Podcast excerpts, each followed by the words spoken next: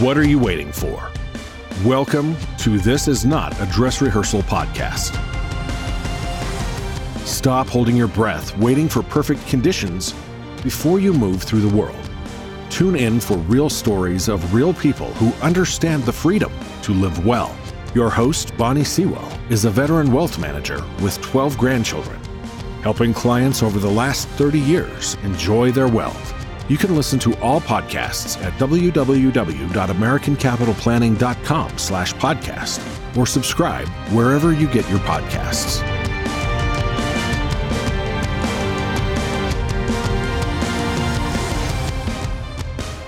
Jennifer Seven is the owner of Seven Company Weight Loss and Wellness Center in Loudoun County, Virginia. She is a certified holistic nutritionist and meditation teacher who chose to combine her passion for helping others with her knowledge of nutrition and health.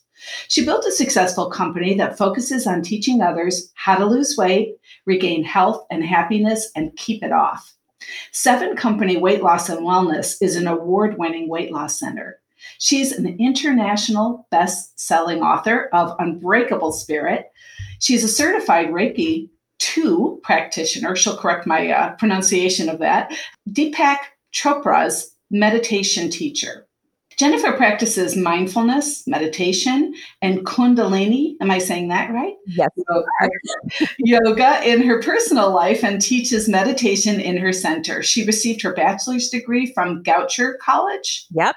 And her master's degree from George Washington University. Welcome, Jennifer. Thank you, Bonnie. It's just so exciting to be here with you today. I'm thrilled you're joining us.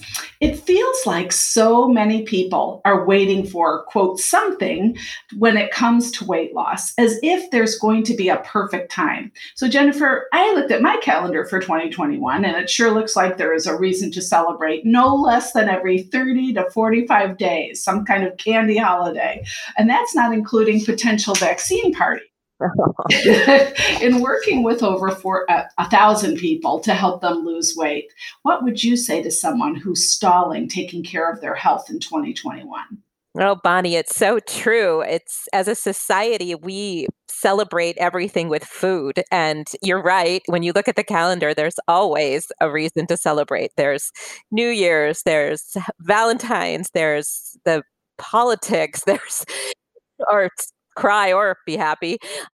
There's Mother's Day, birthdays, Fourth of July. There's always a reason to eat. So we have to really take a look at that and look at ourselves personally and decide well why do we want to lose weight and what's going to compel us to actually take action and having worked with so many people for so many years I, would like to say that it's you you have to figure out what your own personal emergency is that's going to give you enough motivation to really do this because it's not easy weight loss is not easy so many people when they come into us for the first time they have a very compelling reason. Maybe it's a health reason. Maybe it's uh, an event that's coming up. Uh, maybe it's a reunion or a wedding, or right now it might be the COVID 19 pounds that we are all putting on. But there has to be some kind of compelling reason that's actually going to make you take action, uh, your personal emergency. That's a great way to think about it. You know, out of all the small businesses that you could have built, because clearly you're a successful businesswoman in addition to helping people do what you do, why did you choose weight loss? Thank you for asking that. Really, I think it's my family history. My mother was one of eight children and six boys, two girls, and the men, we lost so many of them from heart disease.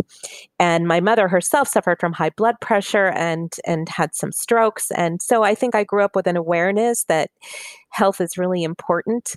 And I was always very interested in it. I actually was a candy striper in high school. I know what that is.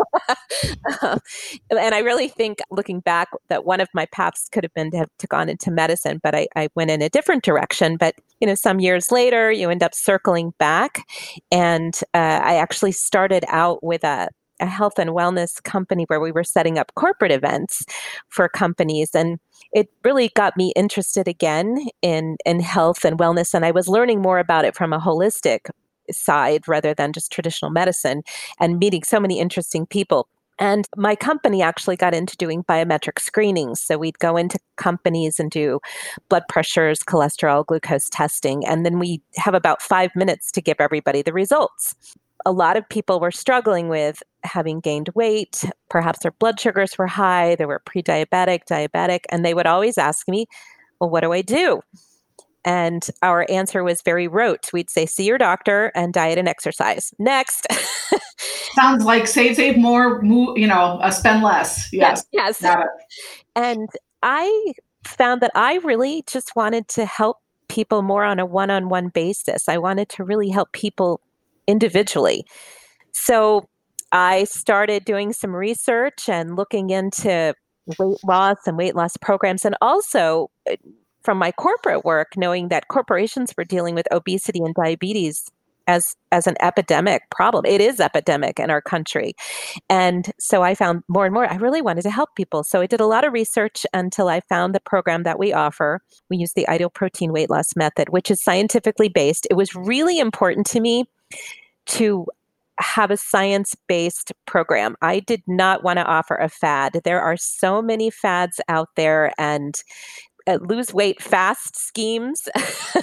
and that I just did not want that to be me. So when I found the program that I did, uh, it was pretty new into the United States, but it had been around a long time, uh, developed by a doctor, and really more of a metabolic makeover than just diet. We are taught just eat less and exercise more and all your problems will be solved and it is not about that at all it's really the makeup of what we are eating through the work that we're doing, we, we do so much education of, about food and how your body responds to food. It's, it's really a different scenario than, than just, oh, just, you know, close your mouth and stop eating and go out run around.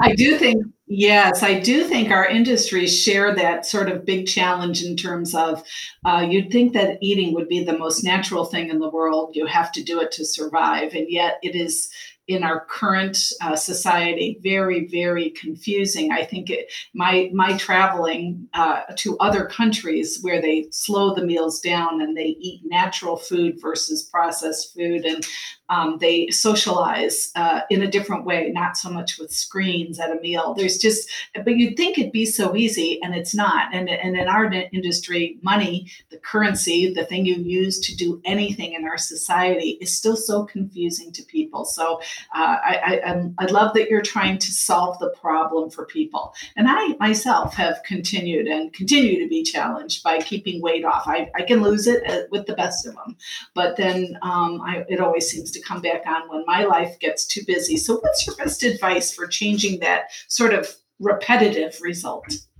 And, and again, you are not alone. We all struggle with it, myself included, especially over the holidays. And, and it's so often to give, it's so easy to give yourself a pass, like, well, I'll just not worry about it till after the holidays. And then after the holidays, you're like, why? Why didn't I worry about it a little bit more? Because yeah. now the scale's way up. I think through what we're educating people to do is it's about paying attention. And I know personally that when I stop getting on the scale every day, I start avoiding it, that that's when I'm going to get in trouble yeah. because I just say, I'm not going to look at it for a while. And then when I ultimately do, I'm so mad at myself for not paying more attention. So, some tips that I would give is weigh yourself every day. Just need to be paying attention.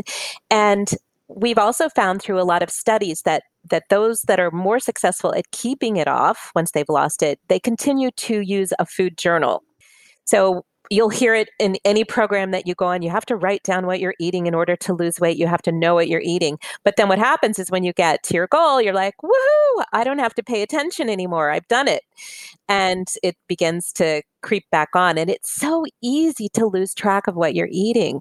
I mean, I don't remember what I had for dinner last night. So, you know, uh, so we have to pay attention. And then we also recommend that you identify I, like to to use the analogy of a traffic light. You know, you have that yellow light, which is slow down, and then the red light, which is full stop. So when we're coaching clients, we say, once they've hit their goal, okay, we don't ever want you to, we really want you to try not to ever gain more than 10 pounds. So at five pounds, that would be your yellow light. Start slowing down. When you get to that 10 pounds, you need to stop and you need to maybe do a little tune up and putting uh, those numbers where you can see them on your scale, tape it to your scale and say, okay, when I hit this number, uh oh, I better slow down. When I hit this number, full stop. Those are just tips to help. Life does get in the way stress, emotions, all of that. But those are a couple of really powerful tools if you use them that will help. We just tend to start to become unconscious about our eating. You know, that's those are great tips, and I, I, I bet you see this too, um, because you've you've said weigh yourself every day, but remember the dieter is fairly fragile in some ways, at least at the early part, and. Isn't it true that by weighing yourself every day, especially as a woman, you're going, you should expect to see ups and downs and keep going anyway, right? So it's setting the expectation that it will go up and down, but to keep on your plan versus say getting frustrated and quitting. Absolutely. And and honestly, we tell our our clients not to weigh themselves every day when they're on the weight loss phase, okay. mm-hmm. like just once a week, because okay. you can get so obsessed yeah. and also very discouraged. It's like one week, you know, maybe you've lost a couple pounds and then like three or four days goes by and nothing. Or like you said, something, it goes up and you're like, oh no, I'm failing at this. It's misery. And then sometimes what happens is you quit altogether because you're like, well, I was doing my best. It didn't work. So just forget the whole thing. Or a lot of people do the Friday, they do the weekend eat. so they've been doing pretty good. They get to Friday, they have some deviations, and then Saturday, maybe a few more. And then they just say, well, you know what, just forget it. I'll start after the holidays. Right. this happens often. The next deadline. The next deadline. It, it, starts, I always say it starts with Halloween, the slippery slope, and it just goes downhill. But what I want people to know is, like you were saying, just pick yourself up, dust yourself off, and just keep going. Just don't give up. Put yourself first. Don't beat yourself up. We all make mistakes. Life happens. It's normal. Uh, just like you said, just keep going. Just you know, one foot in front of the other, as you said, ups and downs, but you want to just keep moving forward. Yeah, great. Well, let's focus on the small business aspect for a few minutes. Okay. You own and operate a small business, as do I. And we're having this conversation in January of 2021. So we're still in a COVID surge, yet another one. What impact has COVID 19 had on your business? Yes, wow. What a year 2020 has been. Uh, it, it was very difficult. So, uh, in March is when all of this came crashing down. We are a client facing business, and we were always seeing people every week face to face come in, let's do your body composition, let's meet with your coach, talk about your struggles, make a plan, pick up your food.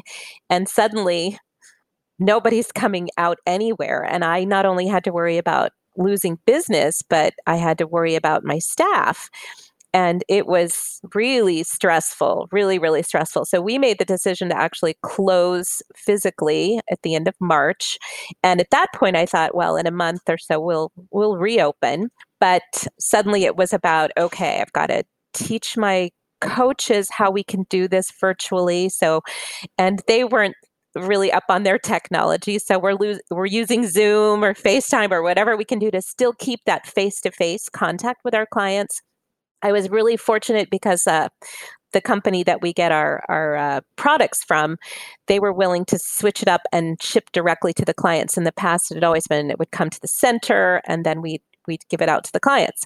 So that was huge. If they had not done that, I don't know how I would have survived. But so as we you know continued down this path, and I, I there were clients that we just lost because of the stress and the financial concerns but we had some that we kept and kept them going. And uh, my lease was actually up, and this was a blessing in a lot of ways. My my lease was up at the end of July, so I had to make the tough decision. Not I kind of was looking for a reason not to renew it, but I was afraid that I would lose all my clients that loved coming in. But this really taught them that we could do this differently. So I, I, I gave up my my lease, and now we are uh, really 100% virtual, and it's working. It's different. There's less overhead. I would say we have less overall business, but probably a little bit more profitable when you look at everything. I'm really glad to hear your your adaptation of the situation and technology. We we have been remote ourselves since 2014, and I, I really believe that all we did in this period was move everybody forward faster. And it's exciting to reimagine things. And uh, and lifestyle wise, if you're trying to change your lifestyle through weight loss, and you have the ability to do it from the comfort of your home, that's a pretty exciting development too, right? Yes, yes. Well, let's take COVID out of it. Building a successful small business is no walk in the park anyway, and the weight loss industry is really competitive, like, like many. But what has contributed to your success? Because you do such a bang up business here locally, and I know you're even known outside the area. So tell us the distinctions between you and some of the bigger companies that are in your space. Well, for me, I've always wanted to provide the very best customer service that I possibly could. I we are all about my company has always been about what can we do to make our clients successful. And I'm always looking for the best services, the best technology, the best food, the best protocol and the best coaches. I really think a lot of it has to do with our coaches, my coaches, then what they're offering to the clients. So that was really important to me. I really wanted to just, as I said before, not be a fad, be a really solid business, and then give it everything we could to help. It, because a, a weight loss is very emotional, mm-hmm. very emotional. And I wanted the place that we were at and the coaches to help our clients feel safe, to never feel shame. Many people come in and they are already beating themselves up and they're already feeling like a failure, but they they come in one more time and they they've tried many different programs that haven't worked and so they're pretty beat up a lot of people when they come in and so we want to give them that fresh start and all of that support and again knowing that it's okay if you have a bad week or a bad couple of weeks. And we're never going to shame anybody. And we're, again, like we talked before, let's just get up, pick ourselves up, dust ourselves off. And the coaches that I have are really remarkable. They go above and they go so far above and beyond. They're texting, they're talking, they're emailing, they're sending recipes. I've had clients call them from the grocery store. I'm in the aisle and I don't know what to get. Help uh, I forgot my list, or I have a luncheon coming up this week. What do I do? What do I eat? I, I I'm so worried. We've had people that are are getting ready to have surgeries, and you know, how do I prepare for that? And then when they come back, yeah, it's just a very much a relationship business and i think that's what we do so well there's so many weight loss programs and everybody's going to find what works for them but i think we appeal to those that want that accountability and also that support and and knowledge.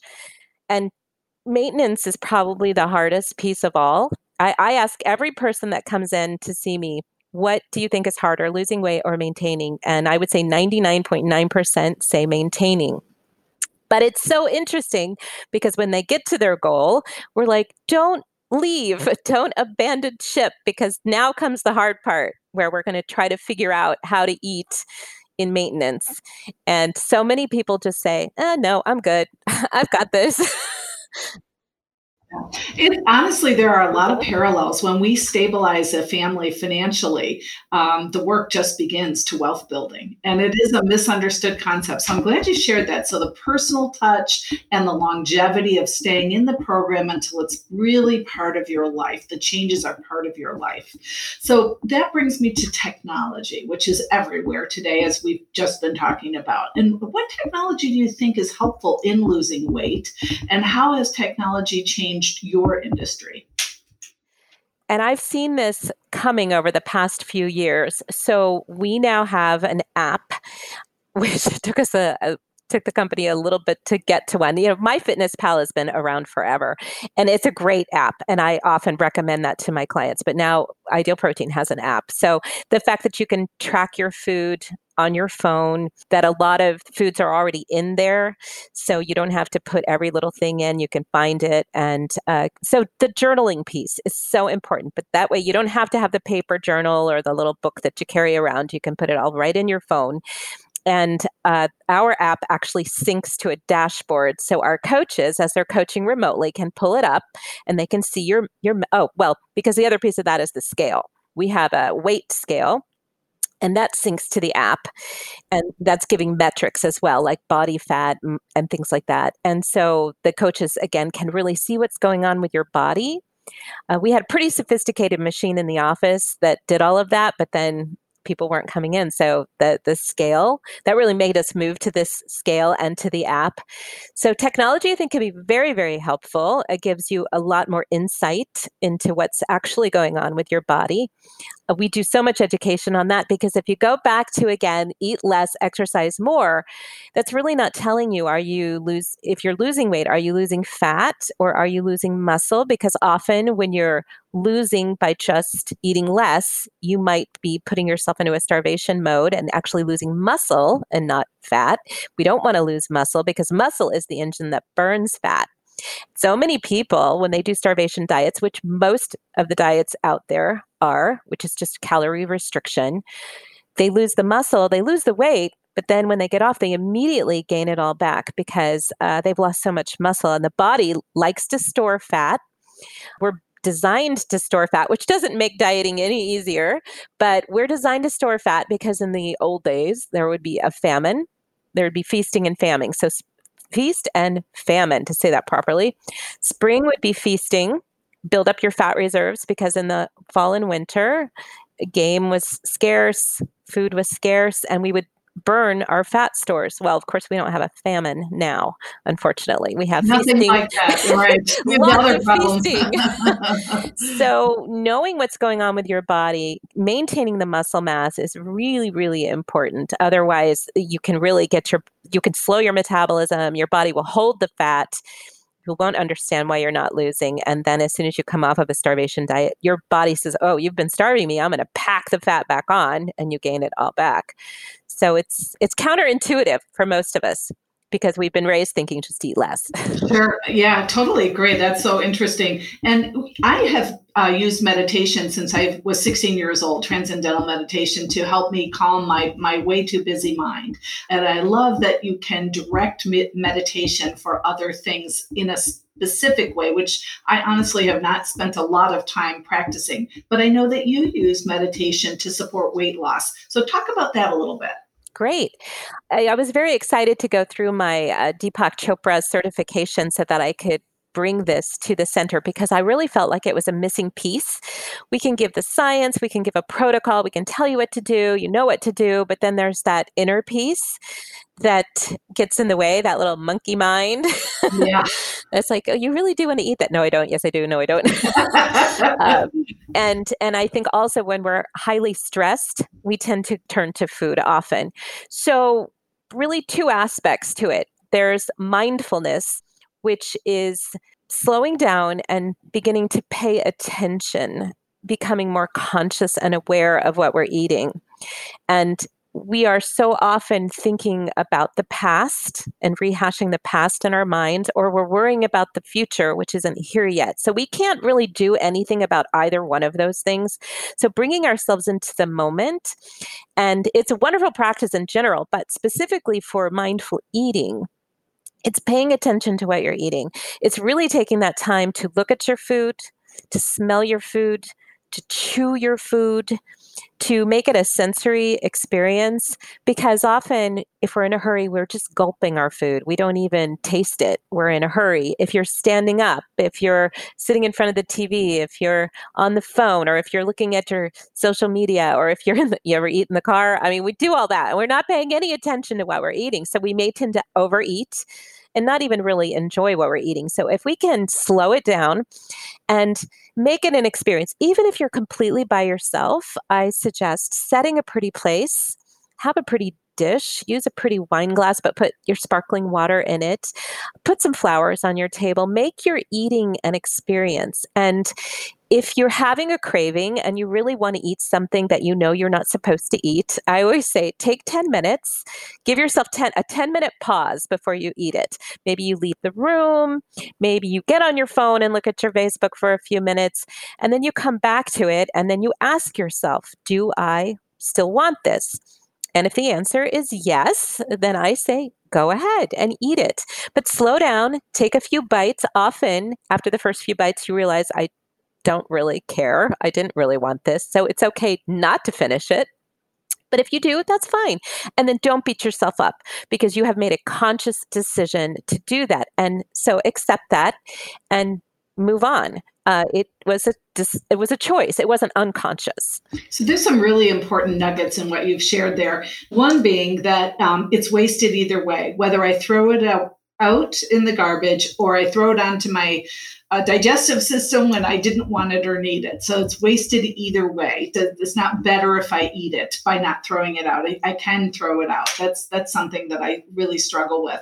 And I think the other uh, thing is just the enjoyment of food. Um, culturally, that might be a missing piece for a lot of us. Uh, raised in a single parent home myself, TV dinners in the 60s. And um, I had, it's a, a very late in life when I've come to the appreciation of a a beautiful glass, a beautiful and small plate, a setting. I've always used cloth napkins. That was instilled somehow nice, early. Nice. Cloth napkin with my TV dinner, but but it's just I, I, I just think it's really important to do what you say. Take a minute and celebrate the experience of eating, which means I have to slow down, which for an American businesswoman of a certain age is actually quite the challenge. And I and I wish it wasn't. It, that is so true. And I have clients that skip meals. They don't eat enough and therefore they can't lose weight either.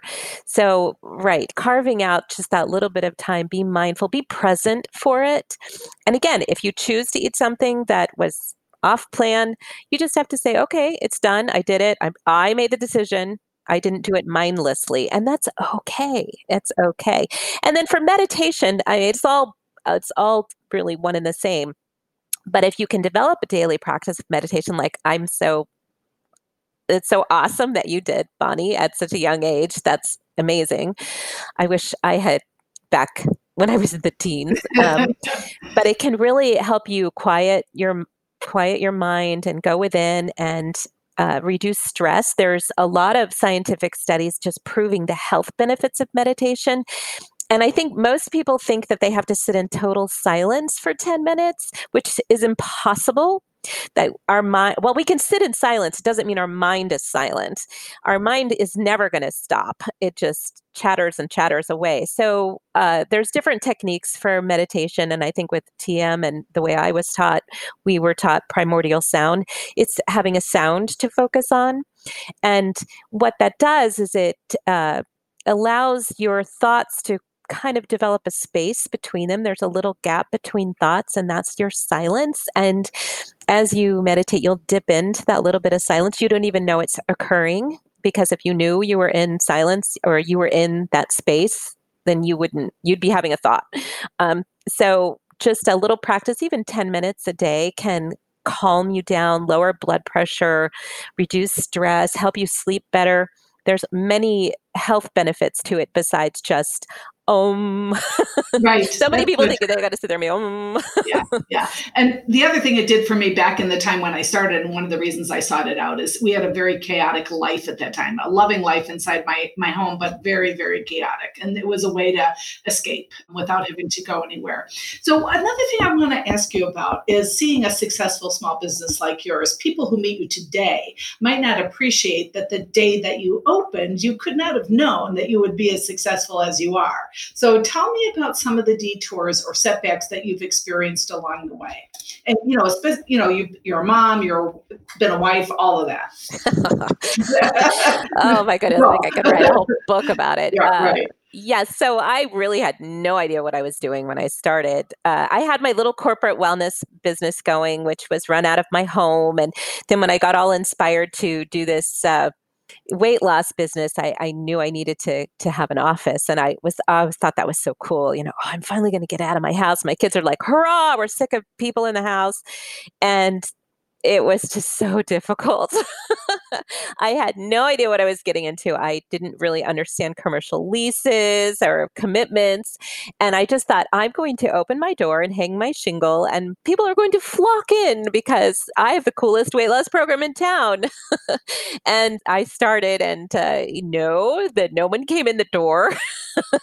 I, I, it was in January of 2010 10 that I started. And I, I thought, oh, good, this is January. Everybody's going to want to lose weight and they're going to just run into my doors. And no one came in my door. I, I like to say it was like tumbleweeds blowing through the office. but you didn't quit. I didn't quit. Um, I had, uh, I, I was fortunate enough to have like a six months out on this lease uh, because I was just dying. I'm like, the money was just going out and nothing was coming in. And I thought, oh my God, what have I done? so at the at the six months, and I think this was probably an indicator of how I work. I, I realized, okay, this isn't working. I have to I have to change. So left that space, got in a much less expensive space, and kept going. And what I learned is weight loss I didn't really realize this because people have tried so many programs. They're highly skeptical of what's the latest and greatest new thing and why is that really going to work? I'm not so sure.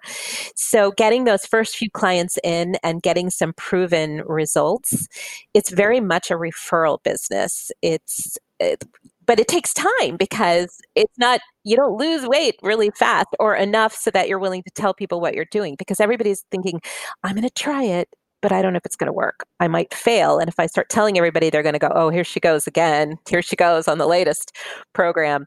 So it took time and i was really blessed uh, to end up with a woman coming to to the program. She did very well on the protocol and she was very big in the Loudoun chamber Mm. She was an ambassador and she was a great saleswoman. And so she just went out there and started telling everybody. And I ended up hiring her as a coach because uh, she did the protocol so well. And I thought, oh, she lost probably 65 pounds and she was a beautiful woman. And she had a way of getting people to come in and give this a try because she could show here's my before sure. picture, here I am.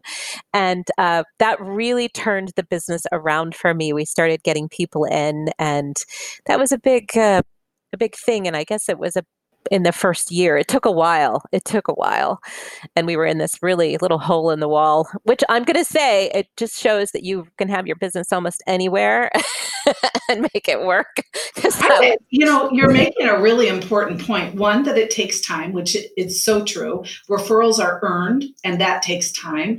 And we blow up in our minds based on stereotypes what we should do and then look what you could do. And you did it.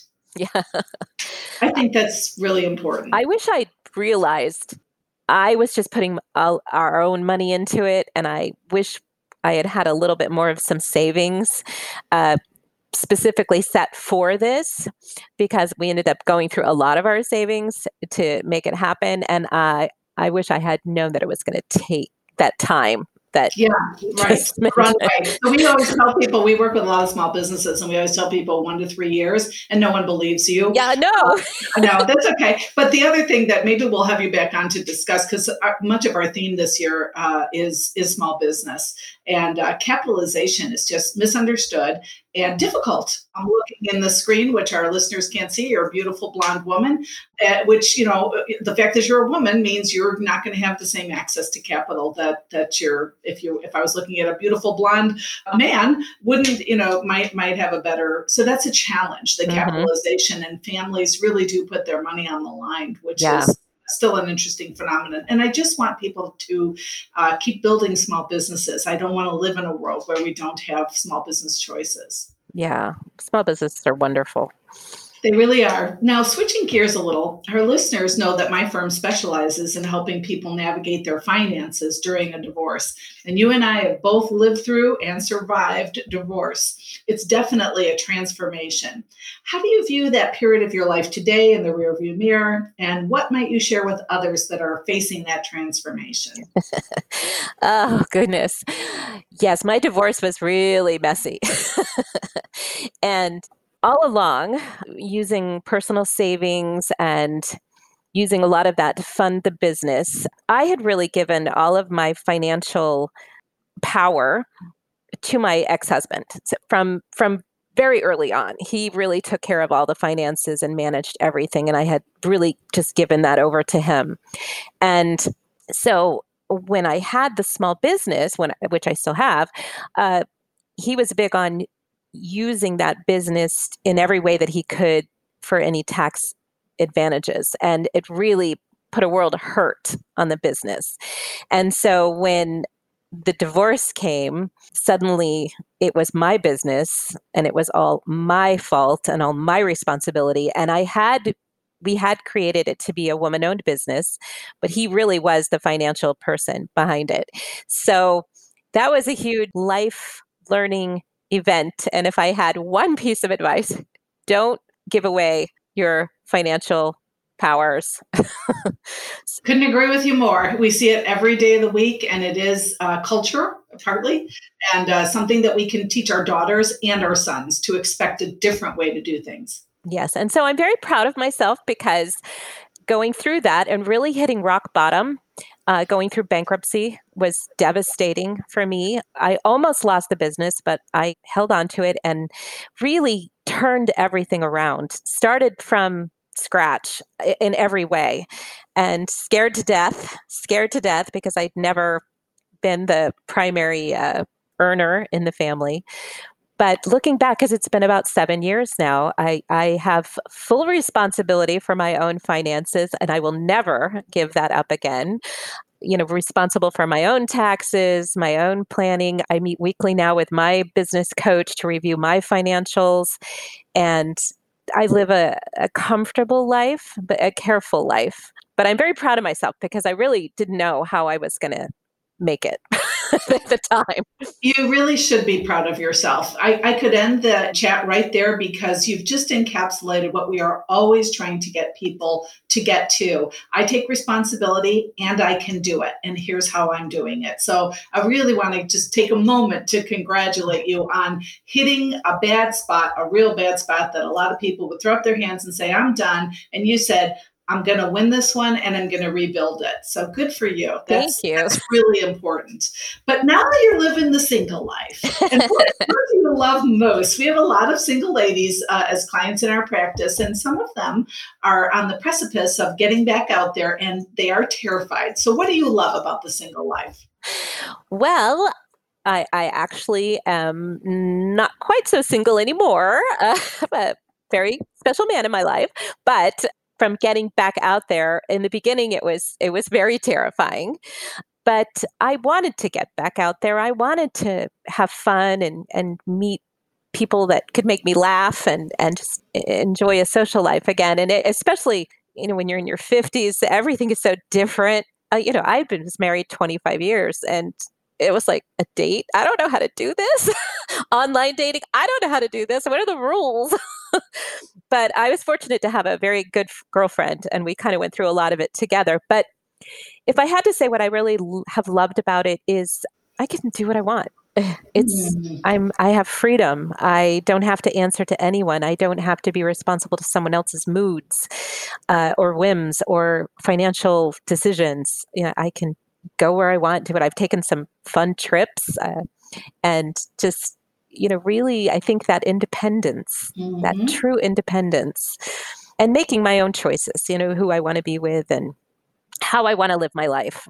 And Jennifer, would you say as part of that single life, because it can just be an unmarried life, and someday that you you know you may even change that status by your own choice. But I mean, it feels like part of what you're saying, which I think is very very true, is that when you pick a partner, whether it's a seasonal partner or a permanent partner, you're going your your lens is different. You're mm. coming from a place that where you're different, and the partner you choose to hang out with, whether it's for a day or a year or life, meets a very different bar for you. Is that probably true? Oh, 100%. I, I think I spent a lot of my marriage miserable. and I would say in a victim mode because I didn't know how to change it. I was waiting for someone to save me. I finally had to save myself. And now I, I, I want to be happy. I want to laugh. I want to have a lightness of spirit. And it was really difficult to do that before but so now it's a choice it's it's that choice and that's the choice to do yoga the choice to do meditation the choice to eat certain ways and and go on retreats and things that fill my spirit up. Um, so yes, and I want a partner that can, you know, make I, I guess make me laugh. I keep saying that. it's it's medicine. It's good medicine to laugh. It is, you know, yeah. someone that's smart and witty and and can take care of himself. Doesn't expect to have me as a, under his thumb. You know, well, you've covered some of this uh, already, but I'm curious what story can you share with our listeners about how you know that this, your daily life, is not a dress rehearsal for something better? I think that will go back to my marriage, the ending of my marriage. So I have three kids, beautiful grown kids, and I was in the marriage for a long time. And as I mentioned, I was, I think I was fairly unhappy for a lot of it. And there just came a moment, I think it was around my 54th birthday, and I just thought, wow, is this it? Is this it? You know, am I getting to that age where I just have to settle and be miserable and unhappy and worried about money all the time? Or is there something more? And it was a really huge decision to end the marriage, but I didn't want to live that way anymore. And and that that it's not a dress rehearsal. I was like, okay, I'm in my early 50s. How many years have I got left? What can I make of these years to be to be happy? And so don't wait. I mean, but then on the other hand, you know, I did it when I could. Yeah. And I try not to beat myself up. I uh, sometimes I think, oh, I wish I just left 10 years earlier. But you know, I had three kids and it wasn't easy. So uh, well, you know, and I do think giving yourself a wide berth, everybody gets to decide for themselves what they can tolerate and when they can when they're ready to do something different. So switching gears again, you you've talked a little bit about some of the money problems that came from the divorce, which is also a very natural and normal experience. But you rebuilt the business. So tying the theme of money back to the small business, I feel like many people don't understand how someone in a position like yours would do that. So without getting into the gory details, can you just talk about the ability to build and run a business as a woman owner and getting capital you need and how, you know, we're in a time of PPP. How how did you get through that period? Going through the bankruptcy was pretty rough, and I really had to go back and renegotiate a lot of things uh, with my landlord. For one, uh, everything was in mine and my husband's names, and getting them to take him off and not expect all kinds of guarantees and cash from me and when they you know knew what i was going through that that makes everybody very leery but because i had been a good tenant and had good relationships i was very blessed that my landlord was willing to renew with me. And we just went year to year because I was like, I don't know what five years is going to look like. Let's one year at a time. And really renegotiating with all of my vendors. Uh, so with Ideal Protein, because we were ordering large amounts of food that was expected to be paid off by credit card. Well, suddenly I have no credit cards or they're very little limits on them. So going back to them and renegotiating with them where they gave me a credit line, which was a blessing, a huge blessing. So I was fortunate that I, I think I had good relationships with my integrity with these people that I could renegotiate. But it was, it's, you know, it was pretty much cash. well, I think you're hitting on something that really needs a fine point, and that is being a person of integrity will put you in a good place when you get to a through a bad place and need others to help you. If you hadn't been a person of integrity i'm fairly certain those people would not have worked with you. So that's a key point. Seems like a slam dunk. Who doesn't think they're a person of integrity? But small business people who are know what that means. It means you say what you mean and you mean what you say and you do what you say you will do, even within constraints of, of some tough circumstances. So I think that's critical. And look what a great bet you were. As a person of integrity, they knew you were going to rebuild and be successful. Yes, and I and I had a really good team. Uh, my my business coach, who has been with me through all of this, I don't know how I would have done it without him. Uh, just you know that solid sounding board that was always on my side. And then you know good attorney good accountant uh, to help you get through all that and building my own team because pre-divorce it was not my team.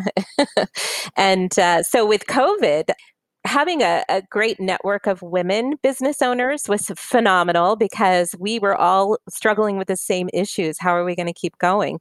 And finding out what the resources were that the, what what is this PPP and how do I get it? And what is this uh, grant that Loudoun County has? And what about this SBA disaster money? And what do we do how do we get it so it was it was amazing to share that information so i would say having that a team of business owners uh, that you can network with and you know i'm all about all go women um, so we really helped each other i think a lot through that so I'm just going to interject here that as cruel as the COVID time period has been on women who work and have children, it's truly been uh, a step back in many major mm-hmm. ways. But for women business owners, there is this silver lining of we can finally get freaking capital yes, we have to pay it back, or yes, we'll have to follow the um, steps to make it forgivable. But we finally have access to capital, same as anybody right. else. And that silver lining will prove to have built businesses during this time period and kept them alive. So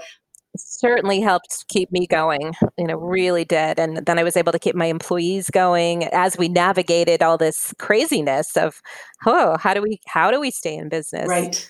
So when did you first we'll just wrap up with the last comment about money because it's it's our it's our it's our business and we find that women in particular have interesting views on things and i like to get the conversation comfortable for women because we're all we have money in our lives all day long. So when did you first become aware of money and, and what do you wish you'd been taught about money as you were growing up? And how, you know you have a da- you have a daughter right? Too. so like what you know, how would she benefit from having learned about money through home and school and places that we just don't talk about it? Oh gosh i know. I, I really wish they taught more in school like from early on. Uh, I, uh, so I learned about money very early uh, because I had a, a, dad who was very much about money, a very controlling father. He was very successful, and he made sure we learned some lessons early on. I, I think uh, a really funny one. It wasn't so funny at the time, but he didn't like to turn the heat on at night because he was saving money. Very frugal guy. And if we got caught turning the heat on, then we had to pay toward the electric wow. bill out of our allowance. and he would do the math. He's quite the math guy. So that wasn't much fun. So we learned how to sleep uh, with our socks on because we were so cold. but he taught me how to balance checkbook from an early age. So those were really good lessons. He he did instill a lot, but he was very too controlling, I think, through it, um, not letting us kind of learn on our own. He wanted to micromanage every aspect, which really takes away a lot of your power. And I think it took, that's why I think I abdicated so much power when I went into my marriage because it's what I knew. My dad had all the financial power in, in his marriage. My mother had none. She she was one of those women who would go to the grocery store and, and write a check to pay for groceries, but would write it for more so that she could get that little difference in her pocket like our, and he wouldn't know. Just like, just like we ATM today, right? I, I, I paid 200 in groceries, but 100 of it went to cash in my pocket. So I've got something. Right. Right. right. Yeah, exactly. Exactly. So she was always, you know, trying to wheel and deal behind the scenes to get what she wanted or get things for us because he was so like tough. He was really brutal with money and and kept us all on a very tight leash. So having that as a model and I and I look at that and feel kind of like, wow, I think I did a lot of the same modeling for my daughter. But I do know that my daughter, having seen what I went through, she just bought her first house all by oh, herself oh, and i am so proud of her. She's eh, you know so i'm like okay i think i did something right.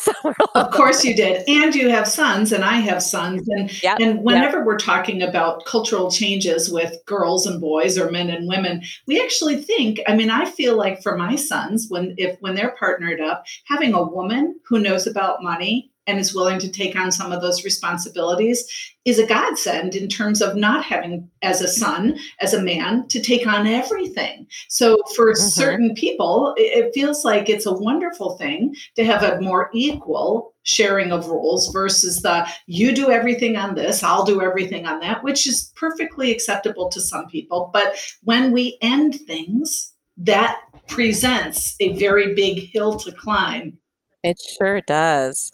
And and I was a stay-at-home mom for many years, and it was very much that he handled the finances, I handled the housework, and I swore that wasn't going to be who I was because that's who my mother was. And I swore I was going to be different. You know, who takes the trash out, who gets the cars serviced. So then all of a sudden you're single and you're like, oh God, I have no idea what to do with this car. I got to get inspected. Right. That's an inspection. I know. I'm mine always mine always is late, but that's okay.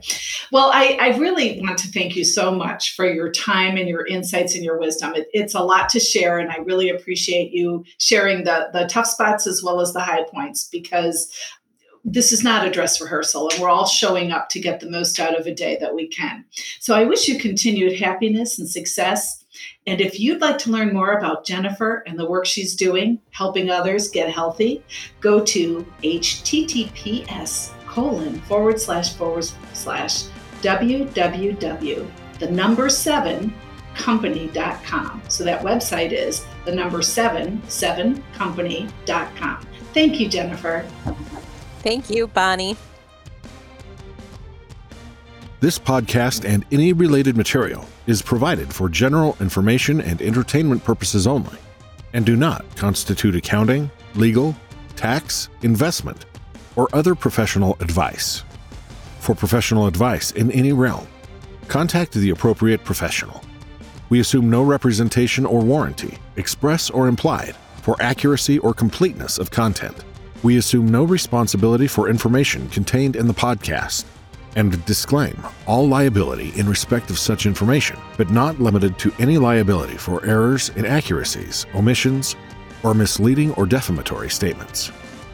Links to external websites are provided solely for your convenience. We accept no responsibility for any linked sites or their contents. Use of this podcast and its content constitutes an explicit understanding and acceptance of the terms of this disclaimer.